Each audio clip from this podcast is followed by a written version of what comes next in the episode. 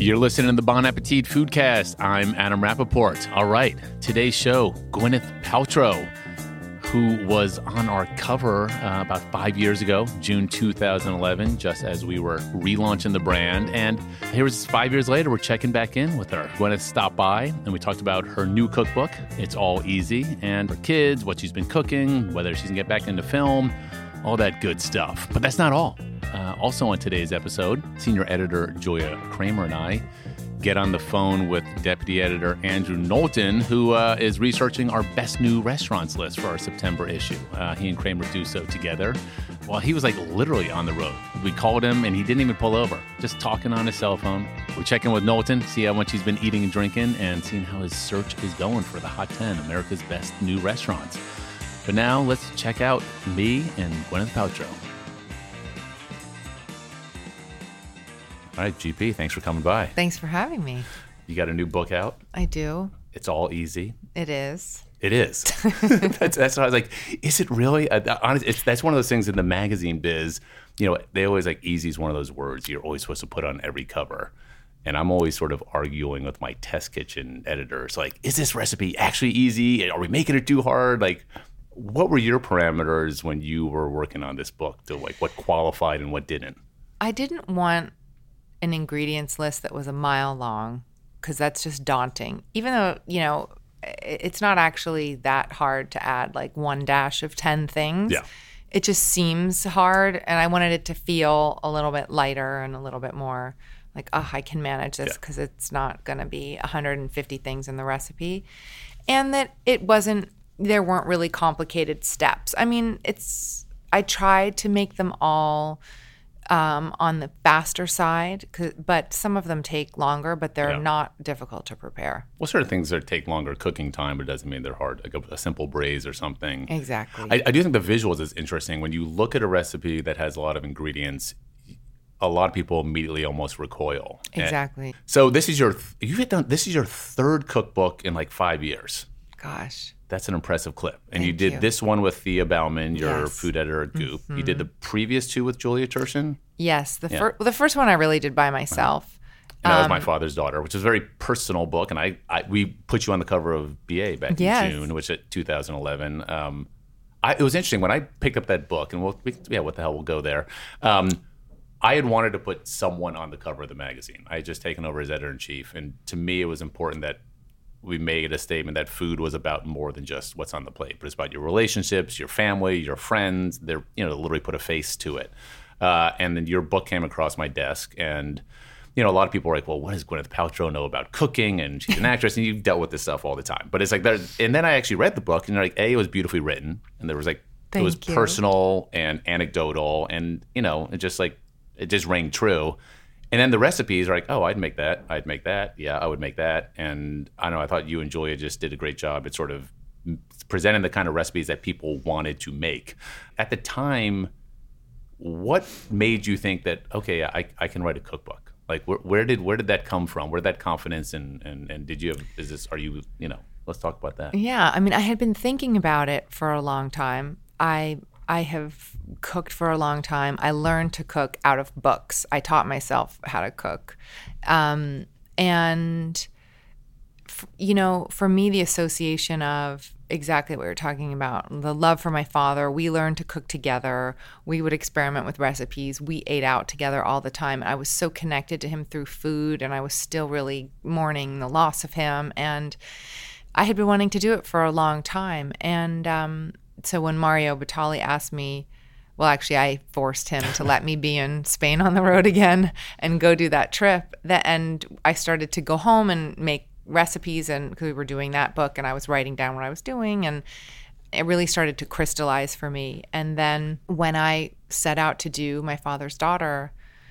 it was coming from a very deep place. Like it was just kind of brimming out of me. And it was the food that I made all the time, recipes that I had. And then I invented new recipes for the book. And every single recipe in that book I made from scratch by myself, tested. Julia would retest and retest. And that was really the impetus, you know, that idea of what he taught me, the way that he would express his love through food when he would make me dinner or make us all dinner or make pancakes and have my godparents over and my best friends and their parents. And um, I had such a visceral connection. And I just wanted to, I don't know, immortalize it somehow. I mean, it's interesting because I, I, you know, I notice this with my own writers on staff. You can tell when someone really cares about what they're writing about. It comes through very clearly on the page. You know, Right. when the when the writer's really invested in it.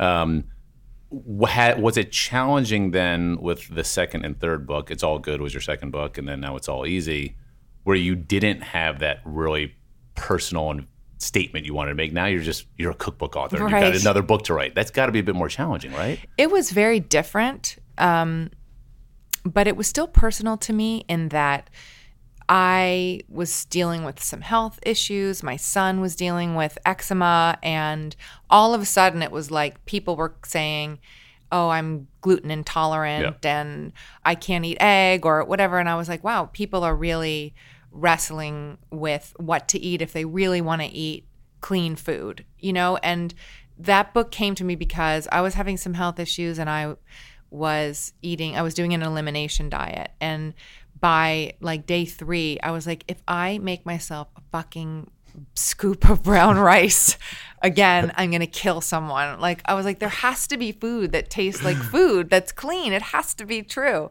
It's called avocado. All right. and interestingly enough, my ex husband Chris had hired Julia Turshen at the time to come and cook for Coldplay in London for a few weeks to really cook clean food Yeah. and lean them out.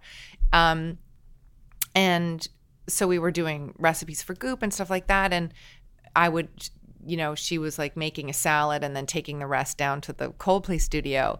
I said, This is the book. But that's Like, fascinating. The fact that rock stars want healthy food. Yeah. You know, like this is the fact that we've gotten to that point. You know, there has to be a market for it now. Yeah. You know, if, if a band wants to eat well, you're like, okay. So you, you did that book, and I guess what I was curious about, like, you know, I'm just gonna, I'm kind of going all over the place right Go now. for but it. you know, so you launched Goop.com in 2008. Mm-hmm. At the time, were you thinking, oh, I just want to kind of launch this digital newsletter, it'll be fun, or did you really have a a, a roadmap for over the next eight years? Are you where you thought you'd be back in 2008? Because you're kind of this new, you- you're a sort of lifestyle kingpin now, or someone who was an actress. You've taken a very different career path. Thank you. Um, I think. Yeah. no, I mean, you know, you've done it. So I just, what did did you plan that, or did has it just kind of the momentum built? Um, the answer to that question is I'm not entirely sure. I had sort of done this exhaustive film career. I had had kids. I was fortunate enough to be in the position where I could be home for a couple of years and look after my kids. And you know, I had sort of been the person for years and years that my friends would call and say, like, I have a guy coming for dinner. How do I roast a chicken? Like, I'm going to Paris for my dad's birthday. Where should we eat? You know, I had, so I had, But that, but but the public didn't know that. To the No. public, you were this tall blonde actress who oh, won an Academy Award. Like, what does she know about cooking? right. So that's how Right. did you make that leap to like, you know what, fuck it, I'm just gonna go for it, and people have to just deal with it. I don't, I don't know. I just, you know, with many things that I've done in my life, I look back and I think, why did I have the audacity to do that? You know, whether it's being 22 years old and playing Emma in, you know, like this beloved heroine of Jane Austen and being this 22 year old American girl and not thinking twice about it or, you know, launching Goop. It's like sometimes in hindsight, I look back and I think, why did I do that? How, why did I think I could do Yeah. that? So, I mean, so where's your head at nowadays in terms of is an acting career? Is that kind of a back burner thing? Is that still share space with Goop and cookbooks and all that sort of stuff? Or like, you know, where how do how do you prioritize what you do now? At the current time, you know, we are so focused on scaling the company and it requires 100% of my time. Um, and between that and my kids, I think for right now, it would be pretty hard for me to do a film. I mean, I just signed You're not on. doing Iron Man nine or something. Um, I may be doing something like that. Um, but you know, at this point, like I, I'm- mean, I I said to myself, you know, in 2016, I should try to film something. I don't know if that's realistic. I definitely in 2017, I already have something Yeah. that I'm gonna do then. do you think you need to to sort of maintain your profile? Well, that's an interesting question. I don't know. Yeah. I mean, people say you should because the more that you kind of reinforce your brand as an actress, the more you can th- leverage that brand for your business. Um, I don't know. We'll see. My hope is that very soon Goop will be very much its own entity, Yeah. and that's why I didn't name it Gwyneth Paltrow Yeah, yeah. Life or whatever. You know, I really want it to be its own business, and I, the less that it's associated with me, the better. Even though that's all I do. in case you get sent to jail or something like Martha. Well, you Sorry. never know. I couldn't resist. Sorry. um, but no, it's interesting because I look at someone like Justin Timberlake, and, and he's interesting in that he's sort of like created this sort of career of being Justin Timberlake, and it's like he doesn't record that many albums anymore, but he's acting, he's appearing on Fallon, he's doing all these things, and like it's just we're in this age where you can do more than just be an actor or be a musician. Mm, it's Well, kinda- I yeah. think if you look at how the internet has changed everything and how everything is not only so democratized, but all the distribution channels Yeah. are so different. Everything's changing so rapidly, everything's so immediate. And I think when all of those old fashioned ideas kind of get knocked down about what you can and can't do, what you're allowed to do, and all the borders sort of go with all the new media, anything's really possible. You know, you can shape a career any way that you want to. you can kind of do it yourself. I think it's interesting. It's all easy uh, by Goop Press, and and you were just saying before we went on air that just you know you can now sell this book on your website. You can autograph copies and sell them. It's you know so you don't necessarily need to rely on Amazon or a bookstore. Right. It's kind of an amazing thing to be able to do that and to have your own distribution channel. And it's incredible. I mean, I feel like we're kind of in this new world where we're we're doing that kind of thing. Um, but I like it. Uh, it's very cool. So I'm flipping through the book. All right, the book's beautiful. You, you. shot it with Ditte Isager, who's one of our favorite photographers here at Bon App. her. Although we don't get now that she lives in Europe and has a child, we, we get very we get a lot less Ditte than we would like. Uh, did you shoot the book in London or where we did you did. shoot it? Yeah. We shot it last summer in London, and uh, we actually went to Paris one day too. oh, what the hell? And uh, you know it's a train ride what are you gonna do? And uh, yeah so we were we shot it a lot at my house in london and then in hampstead heath and the marylebone cheese shop which is my favorite place in the world. That's where the cover was shot. Yeah, and Susie Theodorou did the food styling, and it's Yes. just yeah, you want to make everything. she does more than that. I honestly couldn't do cookbooks without susie. She is the backbone of the whole operation you know she conceives of things that you know she's just unbelievable Yeah, you know I, I think you know food stylists are interesting because you know at Bon Appetit we obviously use a food stylist for all our shoots, but it's it's changed a lot because I think back in the day there was this notion that they were there with tweezers and painting turkeys with mola- you know whatever Yeah. like shellacking them, but now they're they're more like artists and they sort of give a dish its personality and they're actually it's real food and they're sort of just giving it some love and making Yeah. you want to eat it. And she also was helping us name all the chapters and I mean she's really unbelievable. She organizes the whole production. I mean she's beyond a food stylist.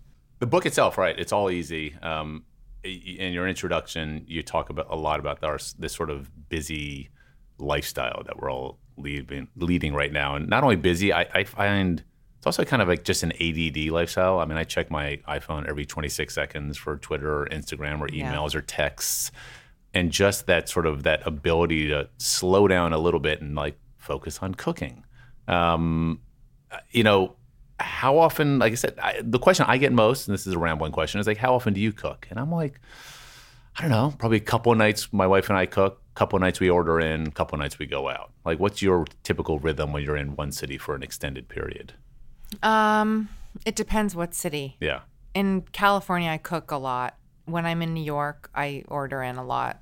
That's a Um, very, or I just, go which is a very New York thing. You know, um, and I tend to be really busy when I'm here. I come in and I work and I leave. So, you know, I landed and I ordered Katz's Deli from Caviar, and it was the greatest fucking thing I've ever eaten in my life. Um, so it it really depends. In California, I cook a lot. You know, I have lemons growing outside. Yeah. I have an herb garden. I have all kinds of have a different lettuces. I have a house. Yeah. And I have a barbecue and a rotisserie. It just kind of like lends itself to really cooking more. And I'd say I cook, you know, f- probably four nights a week. My babysitter cooks sometimes. Um, I go out. Yeah. You know, it's sort of a mishmash. How old are your kids now? They are, my son turned 10 last Okay. week, and my daughter will turn 12 next month. When did you? Because all right, so I have an eight-year-old son, and the challenge my wife and I have with him is always that notion of eating together as a family and you constantly you're always being told it's so important to eat together as a family and well it's tough when i get home from work at seven and he's hungry at six Exactly, and yeah. i want to have a moment to unpack my head and have a cocktail and actually eat at eight how how have you dealt with sort of family dinner and is how hard or easy is that Well, um, when they were really little, it was impossible. And then I started doing it, you know, because exactly they want to eat at six. So then on the weekends, I started eating early with them. And it's kind of, we still do it. Like Sunday night, we eat at six o'clock. Um, and uh, on the weekdays, you know, now they come home and they have activities. I and they have a big snack when they come home. Like I'll make them chips and guac, or you know, they'll we'll go to pick up um, this at the Brentwood Mart around the corner. They have this insane like chicken and French fries place, so they get that once a week after school. Um, but they like a big snack after school and quesadillas or whatnot, chili. are they more salty kids than sweet kids Yes, they're both more salty kids than sweet kids.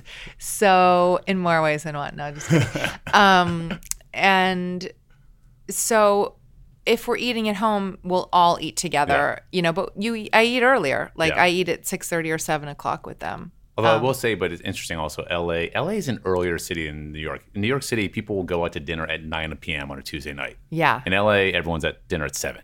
it's you know? true. Although it is changing in LA now. We have such a huge influx of people moving to LA from New York and from international cities, yeah. and you can really feel That's it. That's interesting. and you can feel it when you go out to like the sort of it spots like it's packed now at 9 30, 10 o'clock at night and it did not It used did to not, be like no, that it didn't.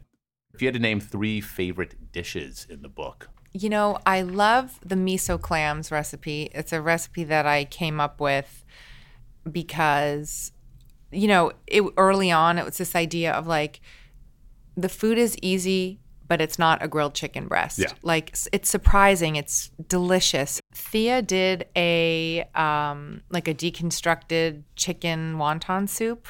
So she didn't make all the wontons Mm. Oh, yeah, yeah. into wontons so it's like little um, the the wrappers are floating, in the Floating. Oh, soup cool. and i love that one i thought that cool. was ingenious so you just buy the wrappers and just throw them in there, Yep. like sheets of pasta and totally. That's cool. and it's delicious um You got and one, then you i one more. I did one um, early on as well. This three mustard chicken that's incredibly delicious. And how's that one made? it's three kinds of mustard, and you basically slather it on and bake it, and it's delicious. And every time I serve it, I always do it for guests because you can do like big sheets of it, Yeah. and it's so easy. And What do you every- like to serve it with typically? you know, I'm a big simple green salad on Yeah. the side person, and then whatever vegetables in season. And we're so lucky in California; the farmers market is Yeah. literally brimming with vegetables, and it's incredible. You just do nothing, just steam something for a second, and Yeah. a little butter or oil, and I would that's say the, the, the better the ingredients, the less you have to do to them. it's true. One, one last thing about the book, which I thought was interesting, you have the, the pantry section in the beginning of the book, and this is also something we deal with at, at BA nowadays.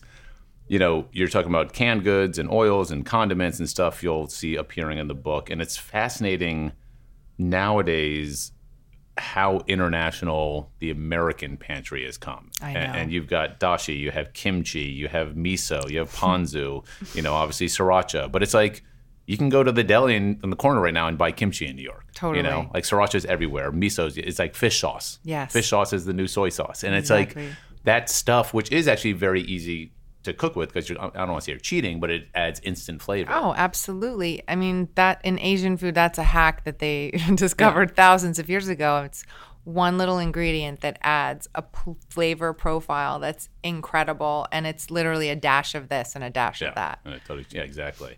It's all easy. You can buy it on goop.com. You out can, now. or anywhere else. Or anywhere else. But, you know, go to the source if you want. Um, lightning round. We're going to hit you with some quick either or questions. You- Okay. You, ready? Okay, I'm ready.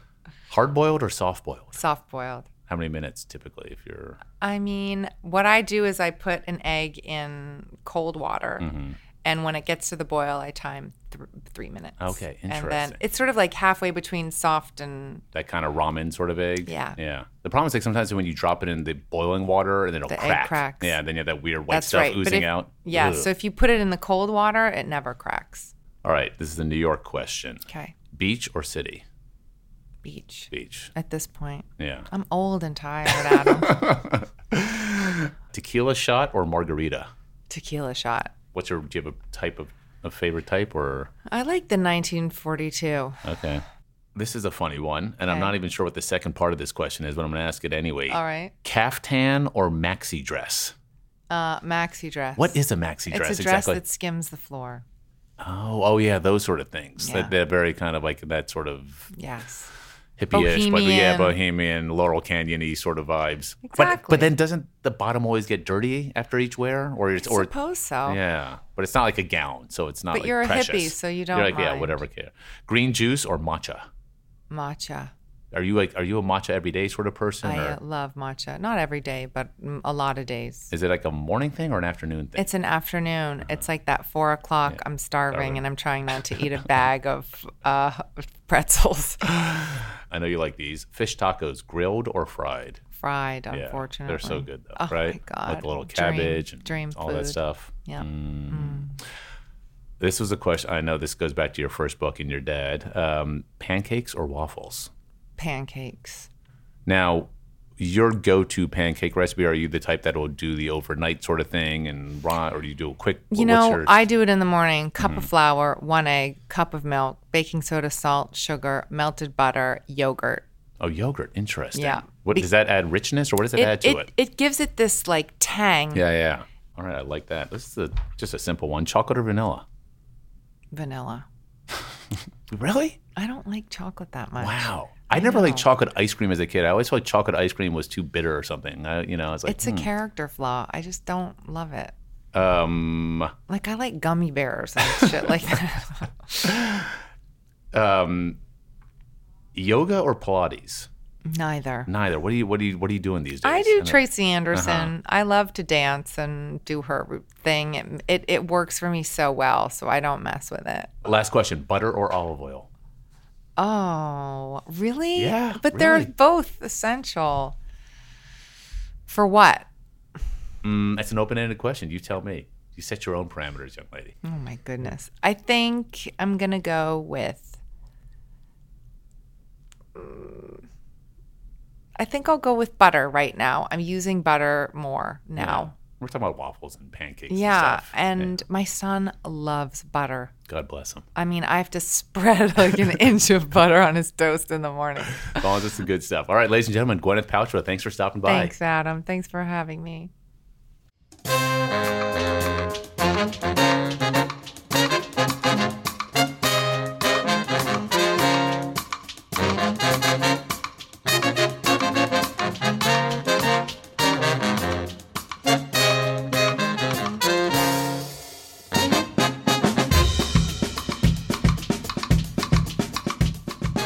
Right, Knowlton, we're rolling. Where are you? I literally have no idea what city you're in. I uh, left Durham, North Carolina, at like 8:30. So I'm about to go through Greensboro, North Carolina. I'm on 85 South, 40 West. Are you driving right now? Yeah, I'm driving. Are you hands free? I hope. Yeah, I'm hands free, and I'm going to I'm going to Asheville, North Carolina. So it's about a three-hour drive. All right. Now, for the listeners, we also have the very talkative Julia Kramer with us. Let's actually talk some food. So you're from, is it the Research Triangle? Is that what they call Raleigh, Durham, Chapel Hill? Yeah, Triangle, big uh, biotech um, industry. So I was there for two days. Um, I'd come from Richmond, Virginia, which is where I started this kind of southern road trip, and like I said, going to Asheville and then on to Atlanta after today. And the eyes on the prize today is at the end of this three-hour drive, I, I get to have whole hog barbecue at this place that Julia Kramer's actually been to and didn't love, but you can't take a Yankees word for Southern barbecue, so I'm going to verify her her research. Yeah. yeah. I liked it. I recommended that you go there. Not just a Yankee, but a Midwestern Yankee, like a Midwestern. So wait, since when is the Research Triangle a food destination? Because I didn't even know that would be something on your map. Well, before you before you were born, when I was working at Bon Appetit, I did a story on the Raleigh, Durham, Chapel Hill area and how it was this budding uh, mecca for kind of the the Berkeley of the East, um, academia, and tons of farms around there. Obviously, a lot of hog farms. Did you have any memorable or interesting meals in the Triangle? Uh, I did. I went to um, there's two new hotels that have just opened, and I know you can roll your eyes at hotel dining, but the Durham Hotel just opened, uh, which is Andrea Reusing, um, who owned owns a place in Chapel Hill called Lantern, and she just took over this old bank building. Interesting. And what was it? And you said another hotel mill? Uh, and then the 21C, which is a kind of an artsy hotel that has original property in Louisville, one in Cincinnati, one in Bentonville, the home of uh, Walmart, and Yeah. one in Lexington, Kentucky. So um, I, I will say every single restaurant that I've been to so far has steak on the menu, like the ginormous porterhouse that they've aged for thousands of days. Everybody's doing that right now, and nobody's doing it. I'm a little disappointed. I mean, I know Adam, you're a steak aficionado. A lot of it's grass fed. It just doesn't mm-hmm. have that char. It's just, I don't know. It's become this thing like a burger that you just have to have on your menu. You have to show off with your, your, you know, big steak. Yeah, I mean, I want to like I keep wanting to be a proponent of grass-fed steak and every time I have it it just doesn't deliver that that funk and the tang and the richness of flavor that a typical grain-fed steak does. And I know that's much better for for for us, it's better for the environment, all that sort of stuff. Um, it's challenging though. Um, Kramer, have you seen a lot of have you have you eaten a lot of steaks when in your restaurant research for the Hot 10 this year? Actually, not really. I wonder if that's because I was on the West Coast. And Yes. last night out to dinner here, I was at a restaurant that I thought was vegetable focused, but turned out was actually vegetarian. Oh, interesting. That'll happen. Yeah, a lot of vegetables, as we've written about, and I think both of you guys have you know written about in the last few years. Restaurants being a lot more vegetable focused, but I guess yeah, then every now and then there's like no meat. Speaking of not healthy, the hardest part of traveling in the South is every exit there's a Bojangles, a Waffle House, a Chick Fil A, a Biscuitville, or a Popeyes, and it's all Wow. I can do not to stop and have, you know, I mean, because you know certain ones do certain chains do certain things really well. I didn't grow up with Bojangles. I grew up with Popeyes in Washington D.C. I don't know anything about Bojangles.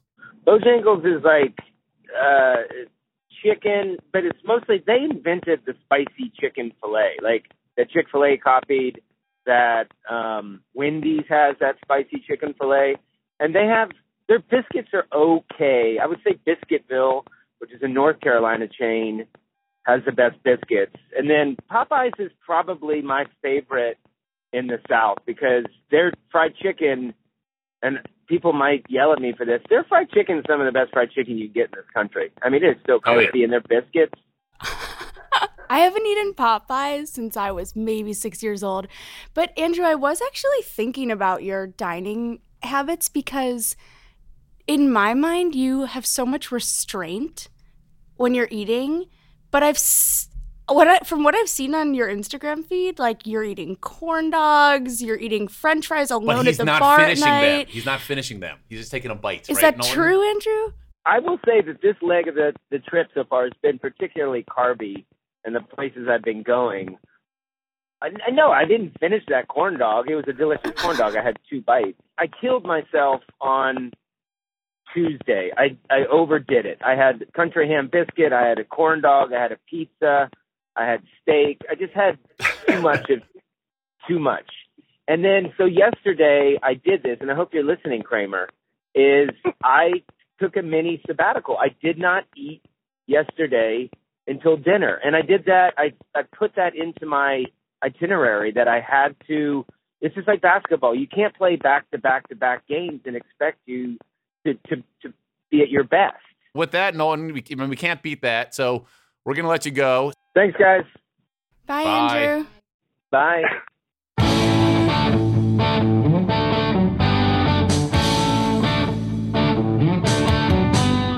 This podcast has been brought to you by Bell Cushing and Carrie Polis, with editing by Mitra Kaboli and additional help from Christina Chaey and Lily Sherman.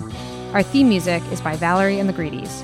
We have new episodes every Wednesday, and if you want to tell us anything about this or any episode, please email us at bonappetitfoodcast at gmail.com.